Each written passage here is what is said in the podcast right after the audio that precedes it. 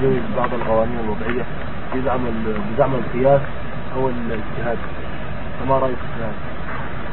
أشار المحاضر إلى أن القوانين إذا كانت لا تخالف الشرع فلا بأس بها. نظم يسمى القوانين يسمى نظم.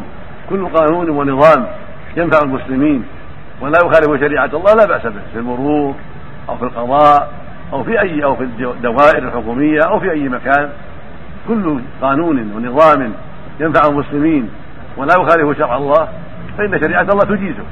فإن كل ما نفع المسلمين ولم يخالف نصا من كتاب الله ولا من سنة رسول صلى الله عليه وسلم ولا من إجماع المسلمين فإن هذا القانون الذي ينفع المسلمين لا بأس به سواء كان في معاملات أو في مرور أو في قضاء أو في غير تنظيم الخصوم تنظيم دخولهم تنظيم البدء بهذا وهذا مثل ما يتعلق بالمرور هذا كذا وهذا كذا وهذا يقف.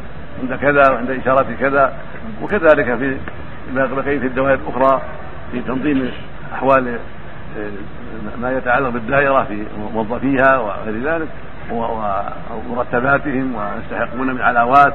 هذه نظم لا بأس بها ولا ولا حرج فيها. كل نظام وكل قاعدة وكل قانون ينتفع به وتنظم به أمور المسلمين. فالشريعة جاءت لأن الله جل وعلا جعل شريعته منتظمة كل شيء. فمن شريعة الله أن تنظم الأمور ولا تهمل الأمور وتنظم ويعتنى بها حتى يسير الناس على شيء واضح يمكن محاسبتهم عليه وأخذهم به ومجازاتهم على ما فعلوا من شر أو خير. نعم. آه شكرا لسماحة الشيخ وبارك الله له وجاء دور باقي الأسئلة إن شاء الله.